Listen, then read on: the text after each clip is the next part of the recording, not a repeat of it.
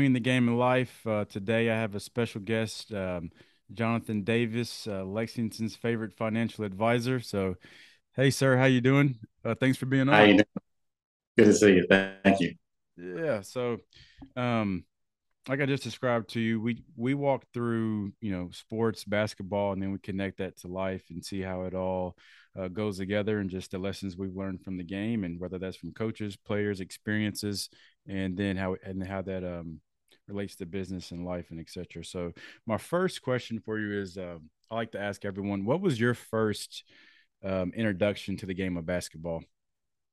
My first introduction to the game of basketball. Uh probably I'd have to say my father. Uh, get, have to look, give you a little bit of background on that as well. My father is still probably the I think he's the second or third all time leading rebounder in small college history. Wow. I played for Alabama State back in the uh, late '60s, and he played for you know had a cup of coffee in the uh, NBA with the Chicago Bulls.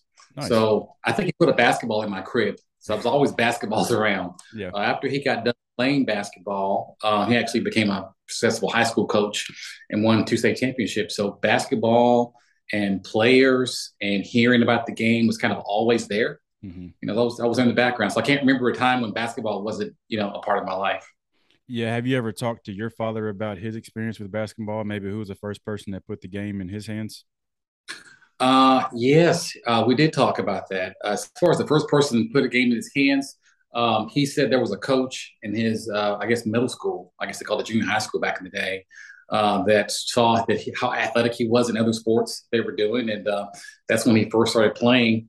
And he said he never thought of it as like a way to get out of the situation he was in. He grew up, you know, in a small town farm, and thought he just he would just become a small town farmer like his father.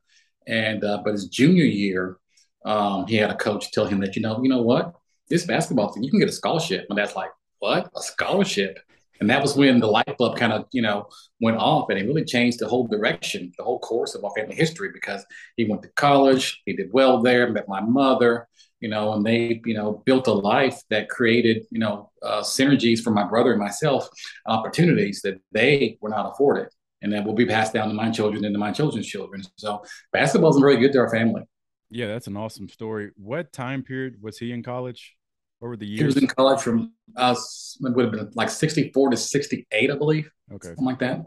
Gotcha. So I was I was trying to think think about my father. He grew up in a small town in Tennessee.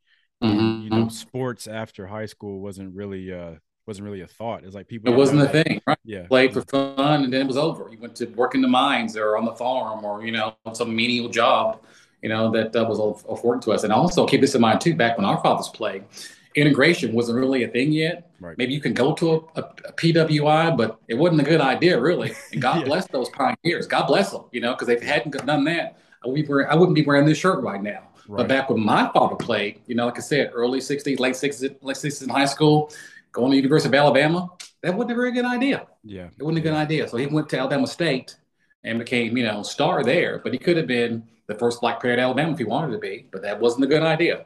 Yeah. Yeah, that's a that's a great story.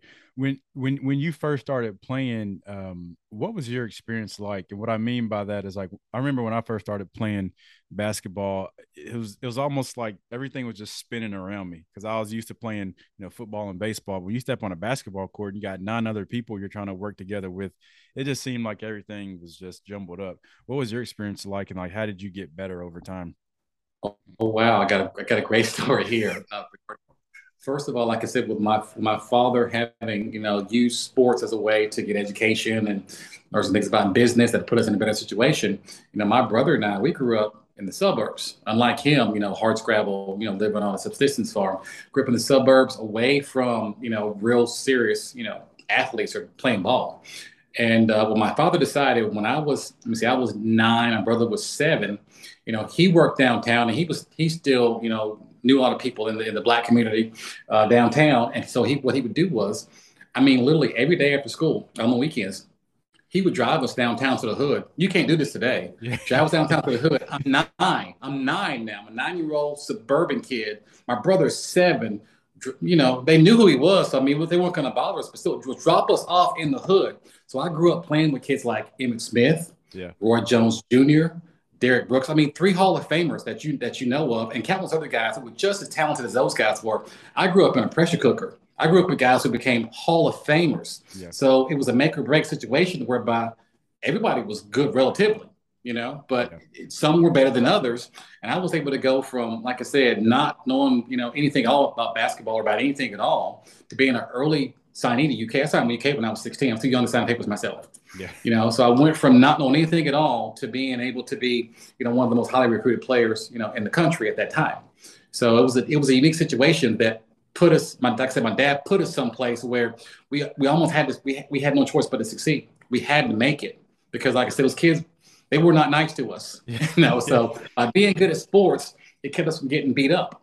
You know, it's my brother now, so we both excel. My brother actually played football at Clemson and played in the NFL for the, uh, uh, for the Steelers briefly, you know. Wow. So that pressure cooker situation that my father put us in, it created us. Had we stayed in the suburbs, I would have gone to a small junior college or a small college because of my height. Right. But I would not have developed into, you know, a five star player just playing in the suburbs. Probably not. Yeah, what's what's funny about what you're saying is that like the last few people that I've had on here where I ask them that question, they talk about how they grew up playing in the park and like that whole that whole world of playing in the park where you had to prove yourself and you had to be tough to be yeah. out there. Do you feel like that's missing in today's game, or do you feel like it's too like glamorized with the um, summer ball and such? Um, I'm going to reframe your question. I'm going to say this: the the game has changed. Yeah. I mean, the world, like I said, the world that we grew up in, we can take your nine year old kid and drop him off in the hood. I don't. I wouldn't suggest that. I mean, I don't. I mean, it worked for us. My dad, God bless him. I don't think you should do that. You know, the world has changed in such a respect that that route might not be available today. Yeah. Uh, as far as the glamorization of it, I think what we're seeing now is kids that develop and turn into guys that play at a high level of basketball.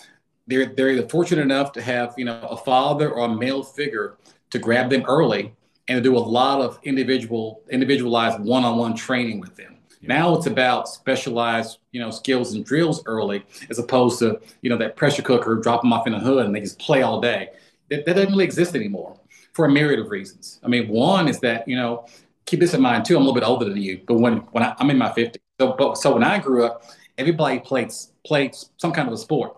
Now you have some kids that play sports, and you got some kids that play esports. You got a lot of kids that don't really play outside with a ball at all. They do they do this all day. So the pool of kids to draw from to play pickup games, I'm not gonna say cut in half. I'm gonna say it's been cut by two thirds. Right. So you have a very small amount of kids who play any sports at all. If a kid shows some promise early, you know, somebody grabs them and puts them into a, like I said, one of these glamorized summer programs. But really, that's all there is right now. And like I said, I'm not blaming anybody, and I'm not trying to dive deep into the, I guess the the psychological or, or you know historical reasons why that is. I'm just saying it is what it is, man the, the ghetto superstar, that player doesn't really exist anymore and hasn't for a long time.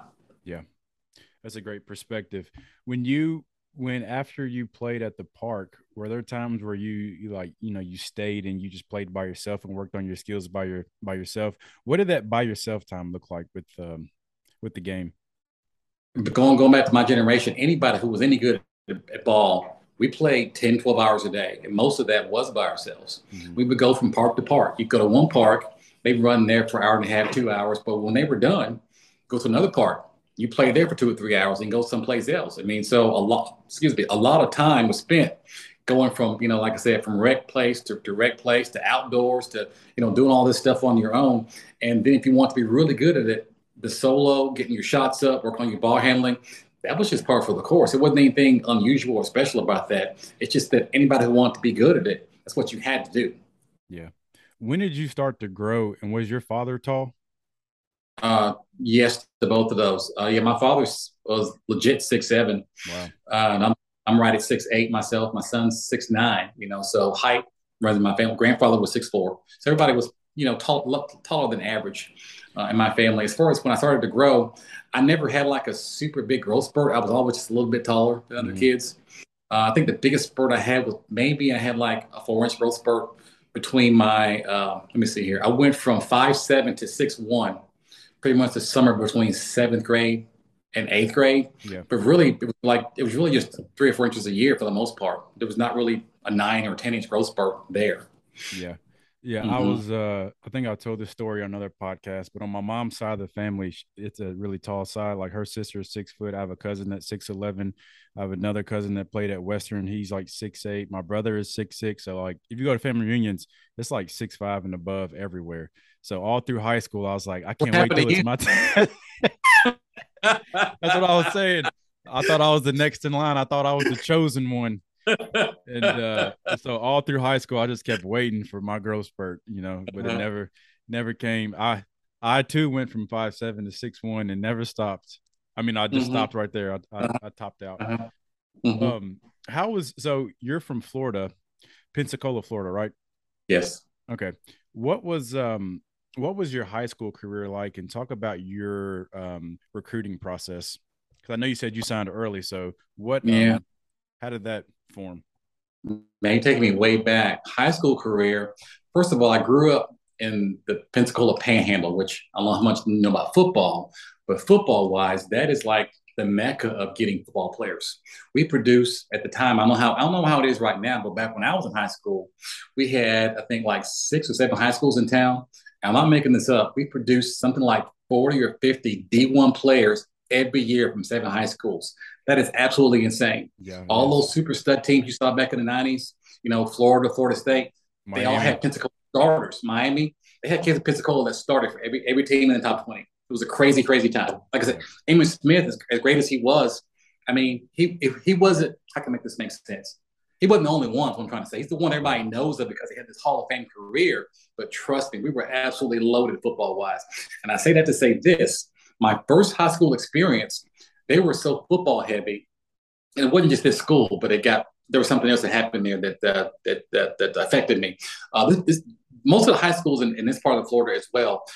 Every uh, boys high every every boys uh, high school um, PE class is football practice. I'm wow. I'm not joking. You were divided up by position, and your class schedule was formed around when you practice football. So your rangy athletic, you know, skill position players will have a, you know, one PE class. Your bigger, bulkier, you know, lineman type of kids will have another. P- that was your PE class, was wow. learning football, which is probably another reason why kids that came out of that part of Florida were ready to start in college day one because they practice football literally year round. I I like to say this: my dad didn't like that.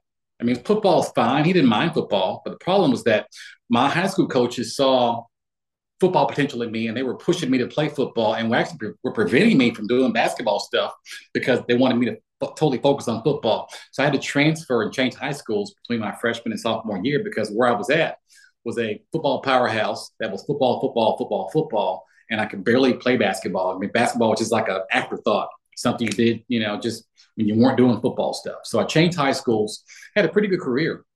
Uh, once I left that school, I went to a school that, you know, I wouldn't say they were uh, necessarily a football emphasis, a basketball emphasis school, because this, this school subsequently won this. They won the state twice and were national champions in football. You know, yeah. right after I left, so they had, they were a football school as well, but they, they, they allowed me to play basketball and they didn't force me to play football at the second school. I had a pretty good career there.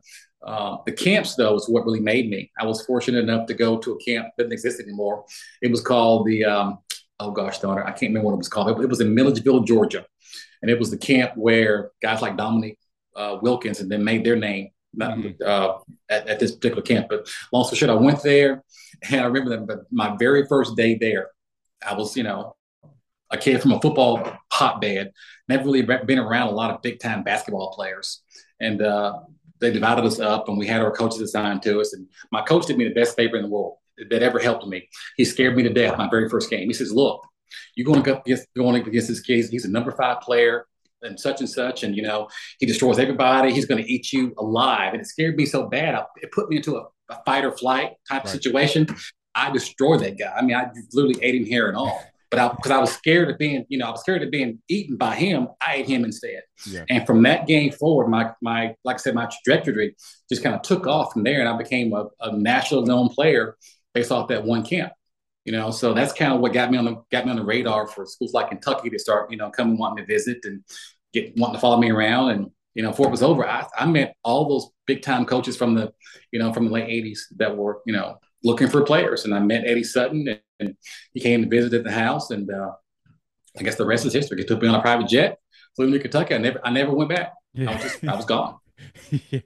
wow. So, you know, basketball is such a game of confidence. And so you're saying after that first game when you destroyed that guy, your confidence yeah. kind of just skyrocketed through the yeah. roof and then you just want to could have gone another way, man. So easy. Like I said, I'm a kid from the suburbs. Didn't have that hard, you know, tough ghetto exterior. Yeah. It was I was more a more of a fragile kid, but because I had a very good first experience, I was able to leverage that into you know a whole career pretty much. Yeah.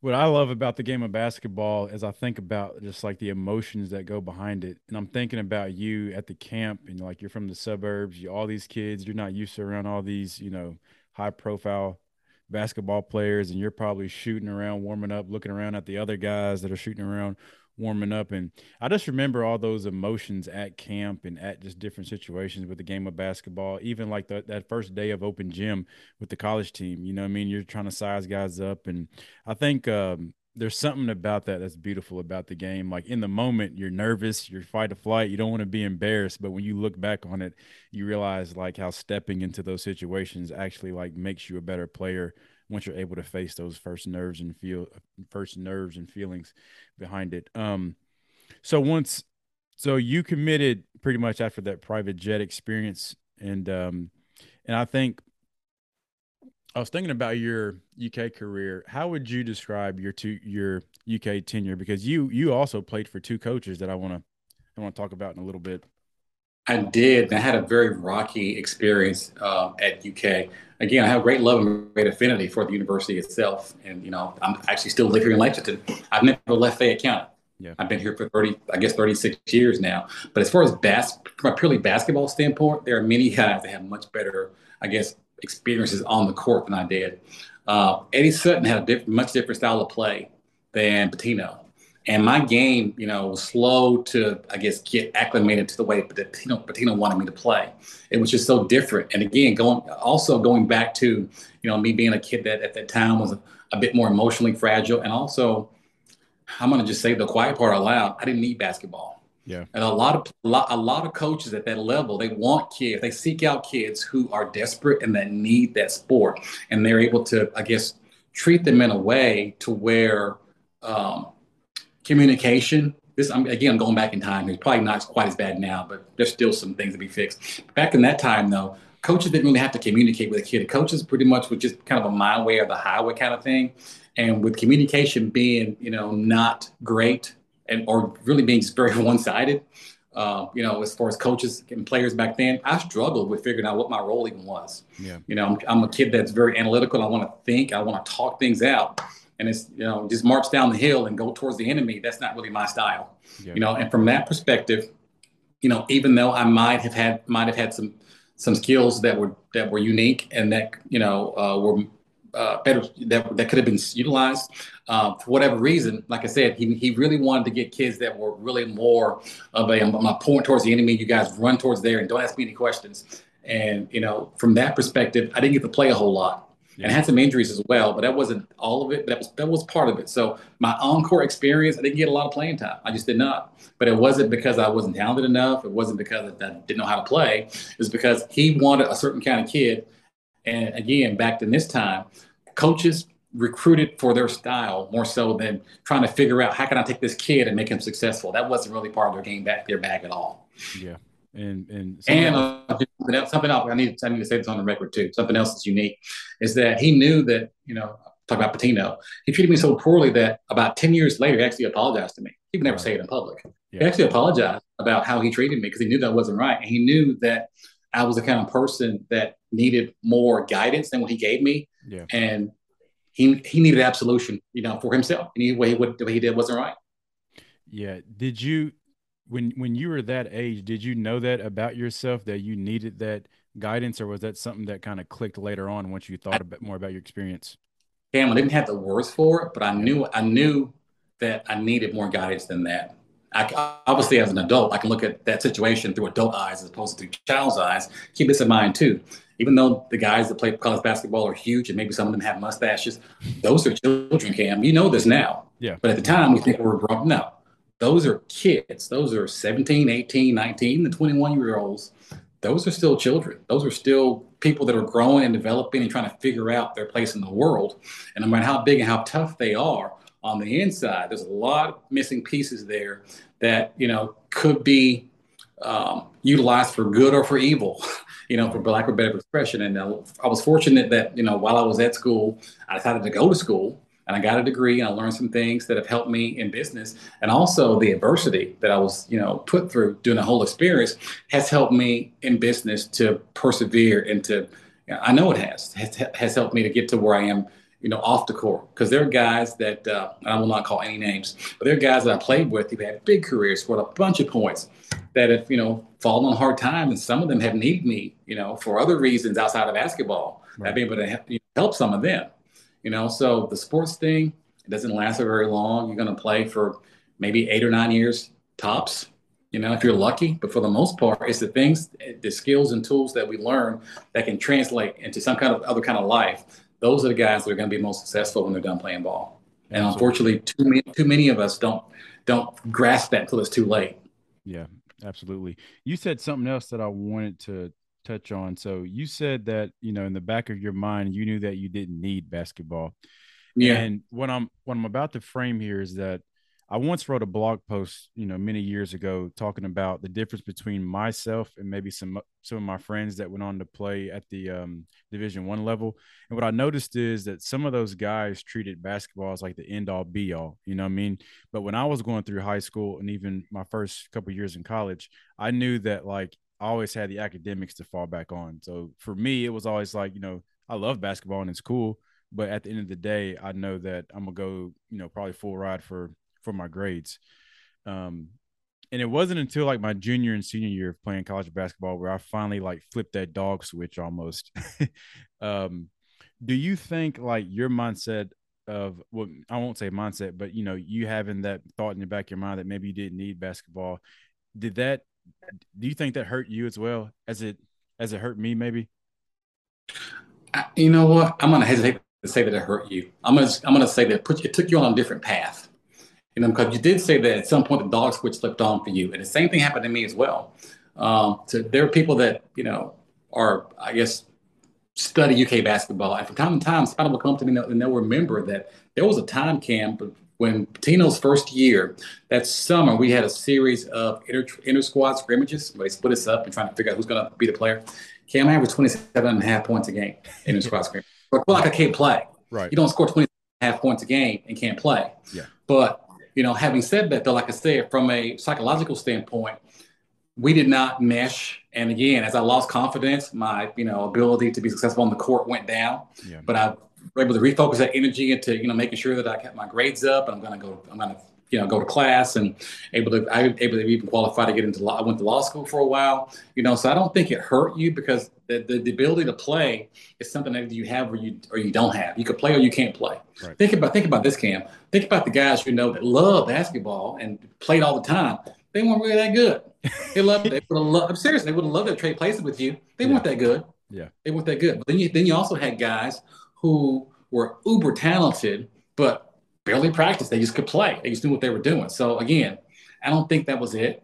I think people want to make it that it, but that's that's not it at all. And I think that hurts us as a community because you got so many kids who bank everything on I'm gonna make it to the NBA and get us out of the situation. And you know that the chances of that happening they're just so rare that you know I can think about just just my little quiet time at UK, one school doing one small t- you know moment in history, I could think of a few guys that probably shouldn't have been in college. But Cam, there were also kids on my team that were smart, but they weren't book smart because they'd been passed through because they were good at basketball. They never really developed, an, an uh, I guess, an, an intellect, you know, that was going to afford them a life away from what they could do on the court. You know, so they were intellectually stunted, I guess is the best way I can put that. Even though they scored a bunch of points and, you know, are still, you know, revered basketball wise, they could have done something else, and their lives have not gone the way they wanted them to go because once the ball stops bouncing, they didn't know what to do with themselves. They didn't know how to how to live in this world. That didn't include somebody telling them to get up at six, six o'clock in the morning and go, you know, run wind sprints and then go shoot jump shots and then work on your ball handling. When that was gone, they didn't know how to fill up their day, which is sad because they had the, they had the raw ability to do better than that. Yeah. Yeah, that's a that's a great comment. Man, that was deep. I love that. Um one of my one of my favorite questions I like to ask people on here is I love to talk about how opportunity and fit uh, makes us can make a player successful. Um, and I use my friend Shelvin Mack as an example, right? I went to high school with Shelvin Mack. He went to Butler, you know, with Brad Stevens. Huh? My son also went to Butler. Yeah, yeah. I'm and, uh, well, yeah. Yes, I mean, so so you know the story. You know, he he goes to the national championship two years in a row makes it to the NBA, you know, but if he maybe goes to another school, you know, let's just say Kentucky recruited him with um, Billy Gillispie, he probably doesn't make the NBA, you know what I mean?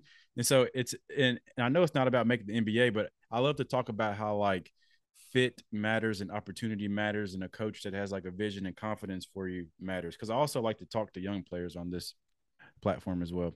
Mm-hmm. Absolutely. I got a Shelby story to tell you too. I only I only saw Shelvin play in high school one time, and unfortunately, it was the worst game of his career. He played absolutely terrible, and I left the game thinking, "What was all the buzz about Shelvin Mack?" Now, of course, he proved to the world that, like I said, give give it the right, give it the opportunity, and put it in the right situation, that he is, you know, a star. Like I said, took the national, took him to the team national championship, you know, back to back. But the one time I saw him play, he didn't play well. I couldn't figure out, you know, what was everybody so excited about. Uh, Brad Stevens obviously. Yeah, yeah, yeah. It must have Brad been the Stevens game when we were um, regional finals against Lexington Catholic. I think yes, he had like yes. six points, was cramping up the Dude, whole time. He, he, he barely contributed. The I mean, he's like totally fell apart, and it happens. I mean, we, we all had that game where I was out there too. Yeah, dribble. You were out there too. yeah, it was everybody's first game. It was awful. I was like, "What in the world? Who are these guys? They had, they won thirty games. How are they? What are they doing out there?" yeah. Oh man, it was everybody's worst game. it happens, man. It does happen. You know, but like you said, fit. Um, you know, like uh, myself, I think I mentioned this earlier in the conversation. I was recruited by one coach to play back to the basket, more like a Kenny Walker style. And then the coach that came in let me play, you know, face in the basket, more of a Jamal Mashburn style. Totally different ways of playing. Yeah. You know, I mean, had I, you know, had I chosen a coach, you know, I would have chosen a coach that you know, fit that did the things that that I, that I was comfortable doing at, at that time. So, you know, again, um, Shelvin's a great example on the positive end, but I would guess I would be a cautionary tale for the for the back end of that. Now, having said that, again, times were different um, as far as like transferring schools. This is something else too. Now everybody transfers at, drop of a dime. You got kids. This is what I can't figure out about today's modern player. Kids that are starting will transfer if you're starting, your coach now has nothing, nothing to do with your ability to be successful now. You're on the court, you have the ball in your hands. Basketball is a make or miss league. Either you're making shots or you're not making shots. It's just you at that point. You're not getting to play, I get that. You're not getting to play. But if you're starting, why are you transferring? I can't figure that part out. Yeah. Because back because back when I played, you just didn't transfer. You might have had, you might have five transfers nationwide. Now you have teams that have five transfers on one team totally different world. So transferring really was not something that you did unless it was like an emergency type situation. I, I thought about transferring back, going back home and playing for Florida State or playing for Florida, but I ended up just staying in Kentucky and looking, you know, long term, finishing school and building the life. And I didn't think I'd be here 37, 36, 37 years, but you know, here I am. It's kind of worked out for me. Yeah, behind the scenes, what was your father's um, influence like during your time at UK? You know, he's a, he was a successful basketball player. So, what was he telling you during that time as well?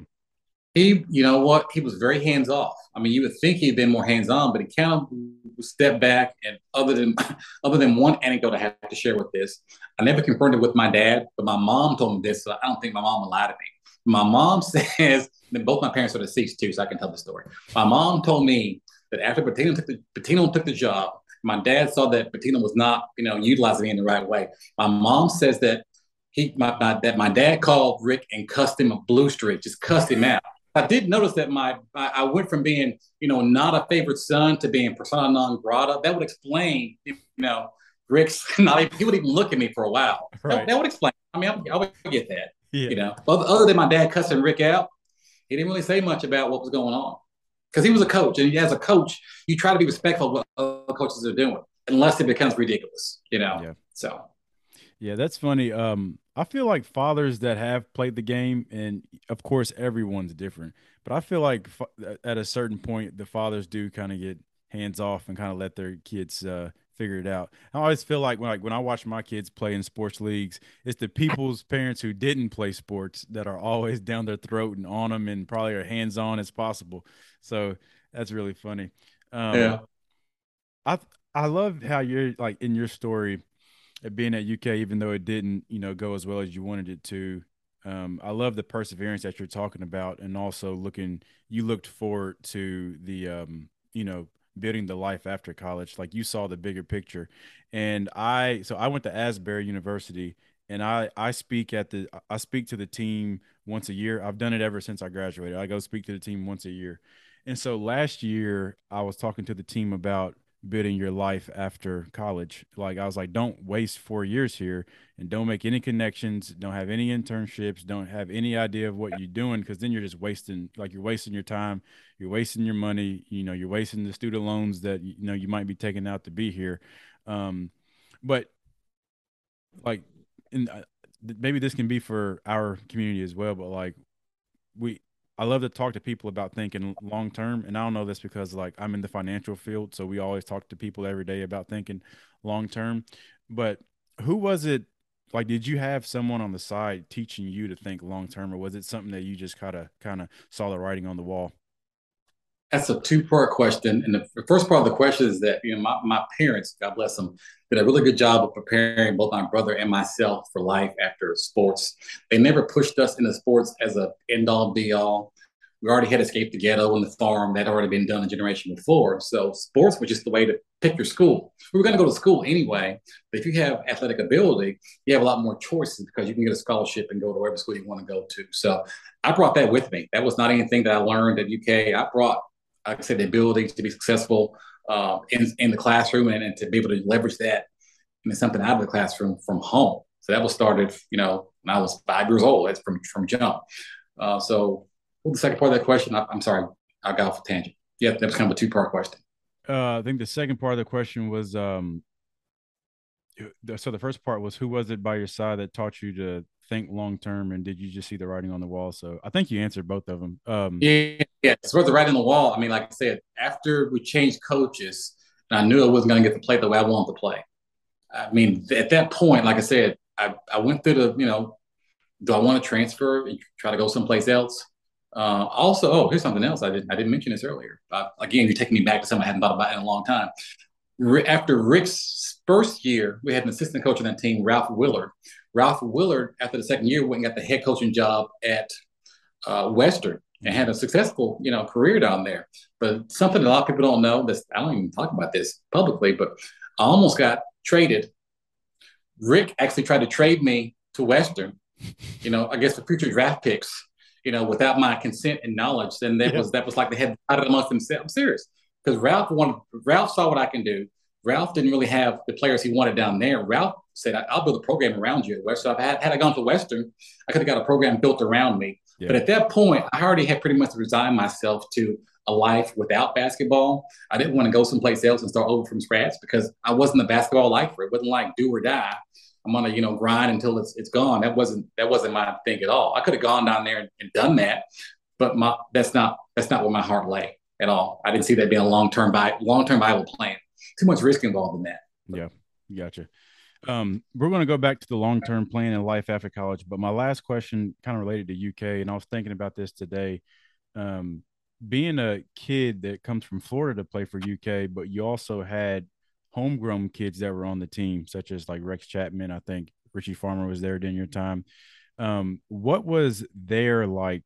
Um, what was their like the the love they received from the fans like compared to maybe like guys that were from out of state. Did you see a difference in that? Does that make sense? It does make sense. I'm going to go a step further than that. I'll go so far as to say to any young person who's thinking about going to college, if you can, go to your home state school if it makes any kind of sense. If you go if you go out of state, you better be the man because the home state kids gets first and second look. Period. I mean, it's just the way that it is because you know that that's the, the nature of the beast. When you leave your when you leave the confines of your state and go play someplace else, and it's close between you and another guy, it's going to go to him. Yeah, not going to go to you. And the only exception to that would be if you have a unique relationship with the head coach. If like the head coach is your uncle or you or he went to school with your dad, that makes it different. But if you're just another player, he's got two players, one kid from Florida and one kid from right here in Kentucky, a mile up the road. The kid from Kentucky, a mile up the road, is going to get first and second look. Y'all are close, and he's going to try to find a way to put him in the ball game. That's the again, that's not a Kentucky thing. That's a basketball. That's a sports thing. Right. It's what it is. You know. Yeah, that's a good answer. Um, so you go through UK, you play ball for Sutton and Pitino.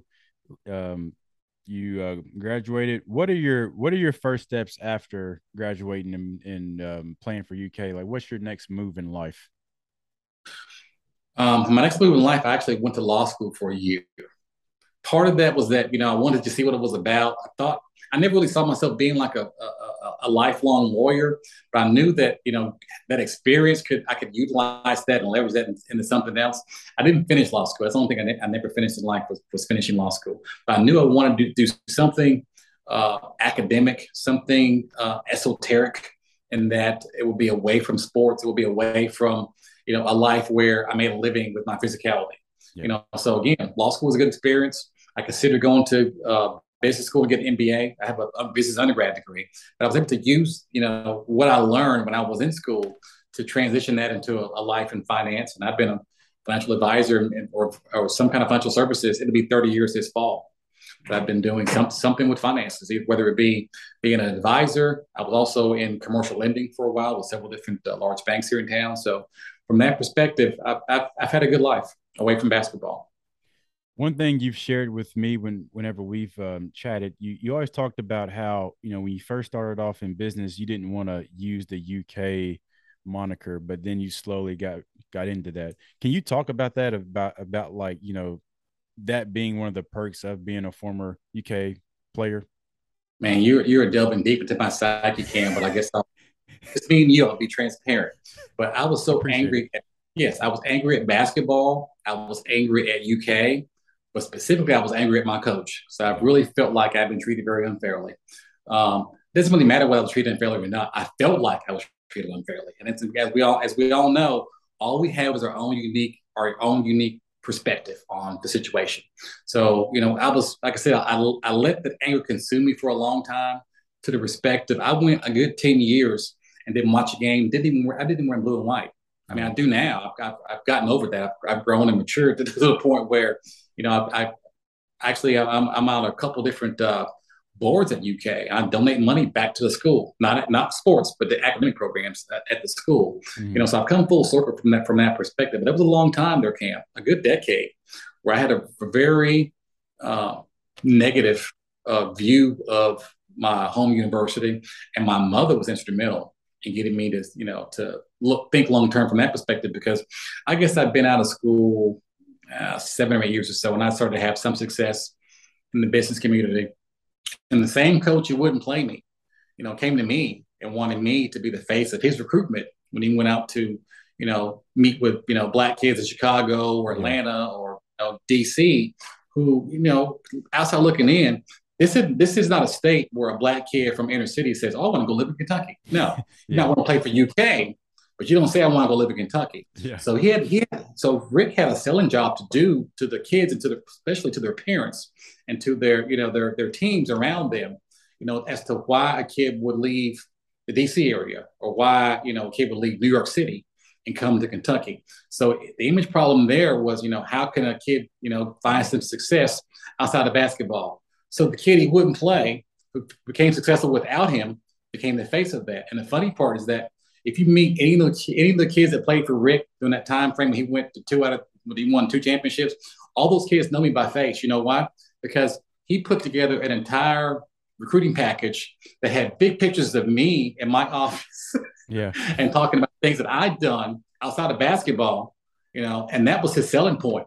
Yeah. To all to, to, to those kids, Anderson, all those kids that came after me, uh, how he got them to come to UK was they said, Hey, you can come if you come to Kentucky, and basketball doesn't work out, look, we have a kid right here, looks just like you, that came here and from Florida and stayed and made a life for himself.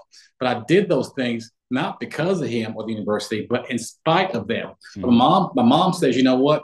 Don't let your bitterness uh, cost you opportunities and cost you a chance to have a better life for yourself. And I listened to her and I allow him to go ahead and use my name and my likeness and develop those, like I said, relationships. And, you know, by letting that anger go and just resolving that, hey, whatever happened in the past, I'm gonna let it stay in the past. I'm gonna, I'm gonna move forward. I'm gonna embrace the university. In turn, the university has embraced me because several years later, an opportunity opened up to whereby I do a lot of business now with the university on their uh, retirement platform. I have hundreds of clients who work at UK. So it's all come full circle now, you know. So, by, like I said, by letting my anger go and by you know uh, uh, letting, I guess that that relationship grow between myself and between university, I've got myself you know back on track over the last you know two decades, and uh, my mom was right. Yeah, I really appreciate you sharing that. Yeah, that's um, that's awesome. I know that you know letting go that bitterness is probably super tough for you because you know a, a, an athlete's career is very sensitive. So like, I've been married for six years, and all the time I'm going to do a podcast episode about letting go of the past here in the next few weeks. But I, all the time I talk about how I didn't go Division One because I was in high school. That was that was like the uh, that was a goal. No matter if I went to the school that scored, you know, that that went zero and thirty two, I played Division One.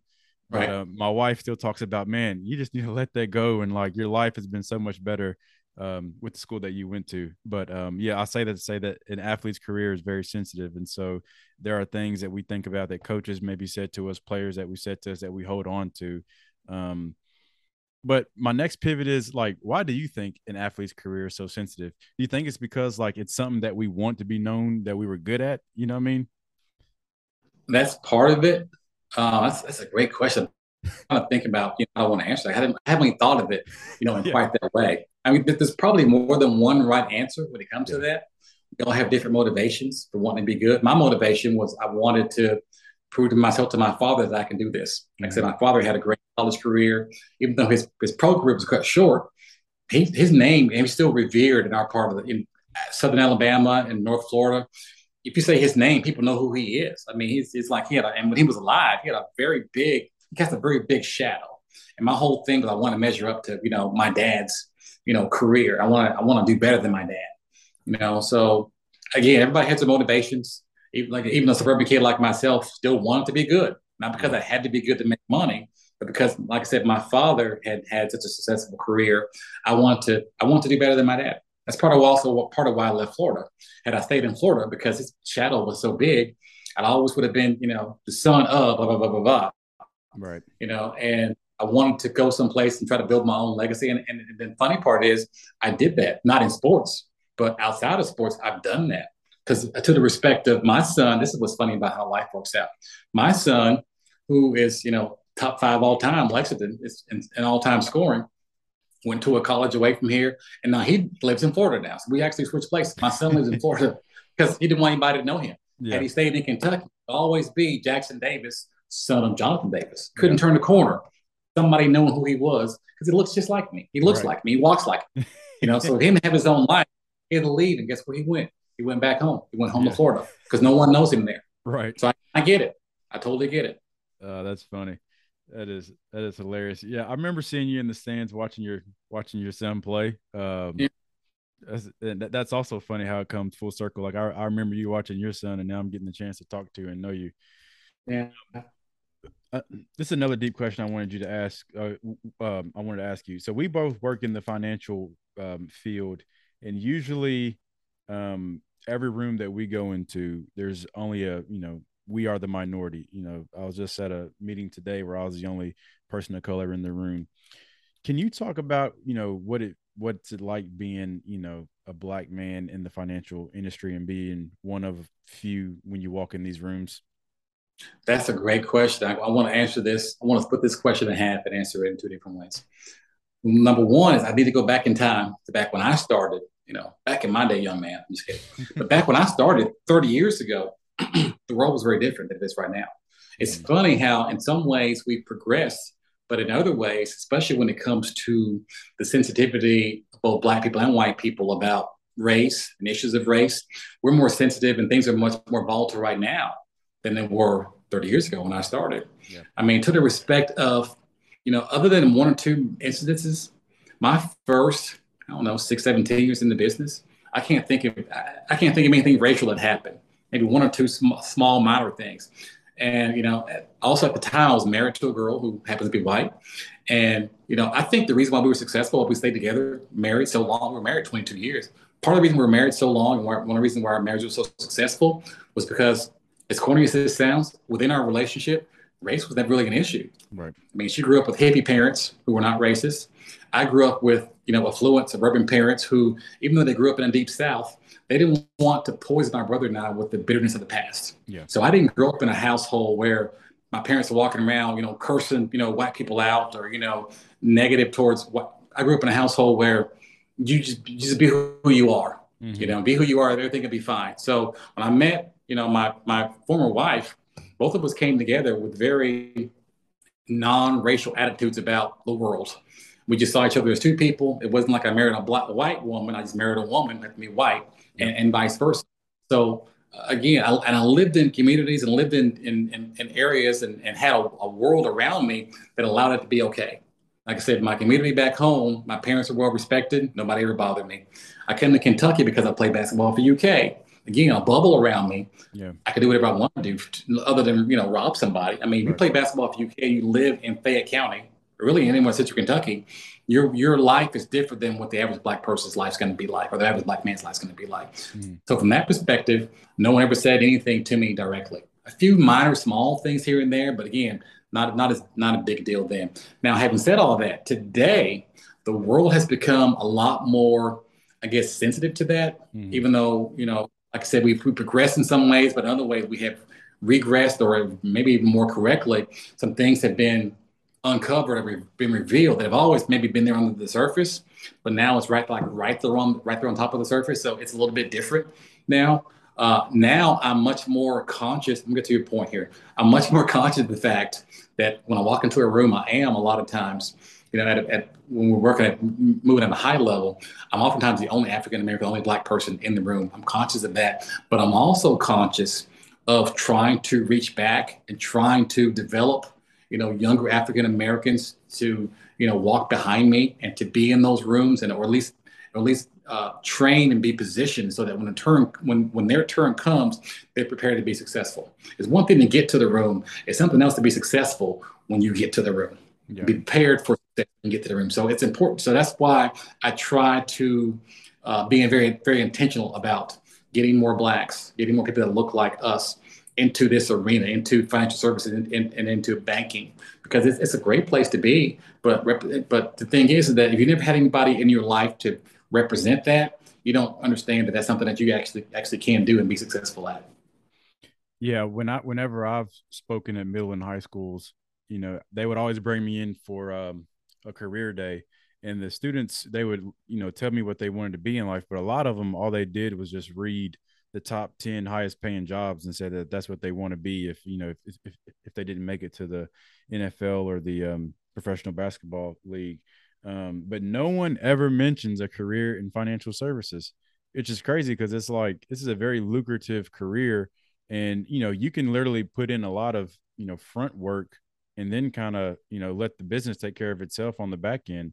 Right. Um, so that's another reason why I wanted to have you on as well as to talk about like your career in the financial services industry and how you've been a black representation um, you know for for people that work in the financial industry and have and they have a successful career and has been doing it for over 30 years. So you're a seasoned veteran and just you know all the little nuggets that you've picked up in business.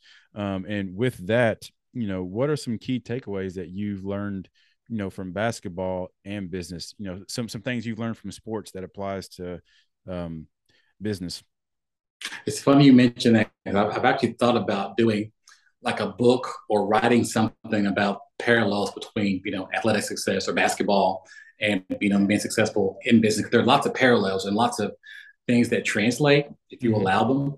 You know i mean practice. I mean you, are in the this business you know you have to you have to practice and really understand the different investments that are out there so that when you sit down with a client, that you've done it so much that you can do it reflexively. You're not stumbling and bumbling and you're unsure of yourself as to how this thing works. You have to practice, practice, practice, you know, and, and get that thing right. Um, going, going with your offhand. you know this too from basketball. I mean, if you're right-handed, you need to be able to use your left hand sometimes too. Maybe it won't be as strong as your right hand, but if you can use both hands, either you're handling the basketball or use both hands, you know, making layups, you know, that's important. All, another thing too that, that uh, you know, like what we'll talk about too is that you know doing layups at full speed. Too often in practice, we do our layups at half speed, but when you win a game, you're going full speed. So if you don't practice at full speed, you either layups or making a jump shot, the shot you take in a game is different than the one you practice. So what you do in practice, it's got to be get what's got to be what we call game speed at Kentucky. If you always got to be going game speed when you're practicing, anything else is not. It's like a waste of time. It's better to not do anything at all than to do it at a different speed because the speed that you're going, whatever speed that is, it has to be game speed, and that's what translates. So I think what made me successful early is that I understood those basic concepts about you know breaking down things that are very complicated down to their component parts and understanding them at such a level so that oh my father told me this once when I was a kid and it stuck with me. He said he asked me what's the difference between a professional and an amateur, and the answer is an amateur will practice until he you know gets it right, but a professional will practice until he can't get it wrong. I mean, get to a point, Cam, you can't get it wrong. Then you get to a point where you can pop in your office, you know, for, for an hour and a half and make $25,000 and then go home because you put the legwork in to make that transition, you know, you're able to do that. That won't happen your first five years in the business. But after you've been in the business for a while, those are the kind of, that's, that's how your day goes. Yeah. And another thing that I just thought about as well, and something that helped me is, uh, keep it simple, right? Like in the game, yeah. you want to make like as a as a when I play basketball, I want to make the game as simple and easy as possible. I'm not trying right. to be flashy. I'm gonna put myself in different positions where I can be successful, whether it's closer to the basket, spotting up as well. But when I was younger, I wanted to be the guy that dribbled down the court and you know do ten dribble moves, step back like Steph, right. you know, scrap the playbook. Let's go, you know, one four I high. Saw yeah. Call your, call your own number. Call your own yeah. jersey. yeah. Yeah. But you know, as I've gotten older, I want to keep the game simple. And so I think about my first time in the financial industry, I made everything complicated because I wanted to appear smart. So mm-hmm. I would, you know, I would have clients gloss over because I wanted to talk about standard deviation and, you know, the efficient frontier and all these other, you know, high level terms where they had no idea what I was talking about. But once I started to keep the process simple, then that's when you know the flourishing on the back end comes from just keeping it simple not trying to be overcomplicated um, everything you said is correct because you're right you need to know those things about standard deviation but your client doesn't want or need to know those it goes back to practicing something a lot of people don't really understand you know you know where i played at kentucky we mostly people would think that you know those guys that are that big and that fast will work on a lot of flashy stuff, alley oops and all kinds. Of, no, don't we worked on? We mostly worked on doing layups at full speed. We had yeah. several drills that were basically full speed layup drills. We call it 85 and two or 95 and two, where we line up and try to do 95 layups in two minutes, yeah. which is absolutely insane when you think about it. The record was like 126, which the, the team that uh, won this the Derek Anderson team, that team that were, they should have won the championship that year, mm-hmm. that was the most loaded athletic team we've ever had at UK. But uh, we've worked on basic, simple stuff, like I said, full speed layups, passing at an angle, you know, boxing out. The whole practice was nothing but like basic first grade stuff. It wasn't complicated stuff, but we took those basic components and we're able to put that together and make things that looked complicated to the outside person. But the practices themselves working on simple block, blocking and tackling. You call it football. The best football teams are good at two things. They're good at blocking and they're good at tackling. Yeah. That's like 95% of it. In yeah. basketball, if you can handle the basketball and make layups at full speed, you can beat a whole lot of people. Full speed layups. You think how many layups are blown in the game? You blow through layups, you lost the game. That's the whole game. If you make all your layups, make all your layups, you'll beat a whole lot of teams you shouldn't beat. A whole lot of teams. And even in the business world going on, your two things, the first things that popped up to me were if you can solve a problem and um, bring some um, value. You know, Those, that's your layup. That's right. Yeah, your layups. You solve a problem, and bring some value. That's a full speed layup. Now you're right there. Now you got a person interested in doing business with you. Now you might not get the business, but you probably will. At the very least, you're in a position now to do business with this person because you solved the problem. You brought something to the table. That's just a layup because you were prepared to make that layup. Yeah, and you're dropping nuggets this is uh so as we kind of wrap up, this is going to probably be the most important questions I ask you. But I wanted to talk a little bit about parenting. Um, like I said, I used to see you at the games watching your son, and I think your daughter was she like Miss Kentucky or something like that? Yeah, uh, 2015 Miss Kentucky. Yeah, and so you know you've talked about the influence your parents had on you, and then to also raise and have you know your kids be successful in their own right.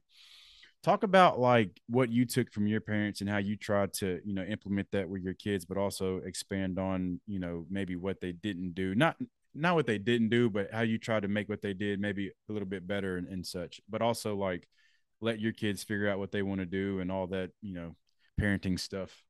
Yes. I think the thing my parents did the best job of that i've really tried to pass on to like i said my kids have grown up was to find ways to put my kids in a position to be successful, give them the tools to be successful. You know, um, they did a great, my parents did a great job of that. I always felt like I was never going to go into a situation where I didn't have the right tools. I might have to figure out how to use the tools myself. I'll give you a good example. We had a, we had a, a home computer in our house, Cam, in 82. Computers back then didn't do anything at all. Yeah. We had one. My dad knew that computers were the future. So I grew up with a computer in my house in the early 80s when nobody had one. So I've always had always had computers around, you know. So th- those that's a little thing that maybe everybody can't do all those things. But like I said, I, I knew that trying to make sure that my kids had all the tools for success around them uh, was very important. Something my parents, I won't say could have done better, but they, they were young when they got married. Something that I that I felt was lacking that my parents did not do with me. I try to do with my kids. I try to spend more time with them mm-hmm. with those tools you know, my parents were busy making a living and, you know, doing their own thing. They were busy, you know, but I tried to, well, let me rephrase that. I didn't try to, I actually did. When my son decided he want, we wanted to get serious about basketball, excuse me, he actually was, a, there's, a, there's a rule in Fayette County called the Jackson Davis rule. Jackson Davis rule says you cannot play high school sports, you know, uh, until you actually are in high school. My son was a varsity starter in seventh grade. Yeah. You can't do that that. He's the last one. Yeah. He's the last one. So Jack Davis rule. They passed, they passed the rule. You can't do that. But long story short, when he became a varsity starter at Lafayette as a seventh grader, I shut my practice down. I was done at three o'clock, so I can be at practice, and I was assistant coach for the next six years. So that's six years. We, I mean, from a financial standpoint, we did without some things. I'm not gonna say we did without some things. I could have made more money. I guess it's more, probably more correct. I could have made a lot more money because most people don't get off work until you know after three. Yeah. I shut my I shut my office door at three. I was at practice at three thirty every day for six years. You know, my dad didn't, did, didn't shut his shut his office door down at three o'clock and come spend that kind of time with me. But I really wanted I wanted to be there. I want to experience all those little tiny moments that now that you know my son's gone and my kids are gone, I still got those memories. And Candy, I'm telling you, you cannot take. There's no price I would I would pay that you couldn't pay me. You couldn't pay me enough to have those memories that, that I, that, I, was able to get from that. As far as making money, you can always make money later. I mean, money's always going to be there. This is America. There'll always be opportunities to, you know, to improve yourself from a financial standpoint. But you can never get back the time you did not spend with your kids in the formative years. You know, so I was there every day, every single day for six years of my son, and I wouldn't trade it for the whole world. Wouldn't trade it. Yeah, that's exactly where I'm at in life. Like, you know, I have four young kids, and you know, as I've been, you know, decently successful early in my career, you know, like I'm at a place where I really don't want to take that next step because I don't want to sacrifice the time, the stress away from my family. Like I want to be as present as I can. Um, and you know what's funny is a lot of people with kids, you know, they don't really understand that because they, you know, maybe it's our culture in our society where it's always about more, more, more. But like I'm actually doing the opposite of like wanting to spend more time at home. You know, even, even if that means I work from home, you know, a couple days a week just to be home. Like I want to yeah. spend that time with my kids. And I love like I was thinking about this the other day because I was working from home. You know, it's like eight, eight o'clock, eight thirty. You know, usually people are out on the road driving, you know, to work, and I'm, you know, holding my son on the couch watching yeah. TV, just talking about, you know, the dreams he had the night before. You know what I mean? Um, man, I really appreciate you mentioning that because I feel like that's exactly where I am right now in my in my uh, career. But I, have never met anyone that also was that was also at that point as well. I would trade places with you in a heartbeat. I mean, in many days, seriously. I mean, I, I, I live in a house now that I, my kids grew up in, but now it's just me. Yeah. And there are many days that I wish that one more day I can go back to where that time where, you know, they're in their rooms and they're making too much noise, you know, and, you know, now it's just me and the house is quiet. But I would I would not trade that for all of the experience I had being there with them present all the time. There's no price you can put on that. There's not. Yeah. Even those days were driving you crazy, you'll long for that day one day. yeah, that's what that's what me and my wife always say because uh, they do grow up so fast. My oldest is in middle school, and I can't believe how fast that's you know that has come. And just like you said, you were with your son for six years. I mean, that six years flies by quick, and now he's off to college and all that yeah. other kind of stuff. He's been gone for years. It went by so fast. At the time, like I said, it's not going to last forever, but now he's been gone longer than the time that I spent with him. He's been gone since 2014 when he went to college. Yeah, almost a decade gone. Yeah. All right. I'm gonna I'm gonna mention something cheesy that I was watching last night, um, and I'm bringing this up because I think you recently had grandchildren, correct?